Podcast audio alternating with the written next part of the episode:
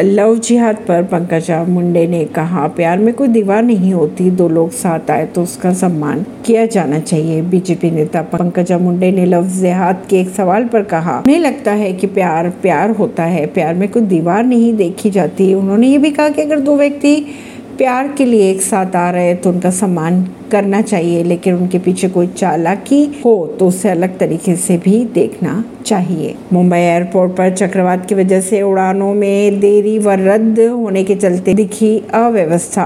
बात करें अगर मुंबई एयरपोर्ट की तो रविवार को शाम चक्रवात बिपौर जॉय के कारण खराब मौसम और कुछ समय रनवे बंद होने के चलते कई उड़ानों में देरी हुई, जबकि कई उड़ानें रद्द कर दी गई। यात्रियों ने एयरपोर्ट पर भारी भीड़ व अव्यवस्था की तस्वीरें व वीडियो सोशल मीडिया पर शेयर किए। शरद पवार को जान से मारने की धमकी देने के आरोप में पुणे के आईटी इंजीनियर को किया गया गिरफ़्तार।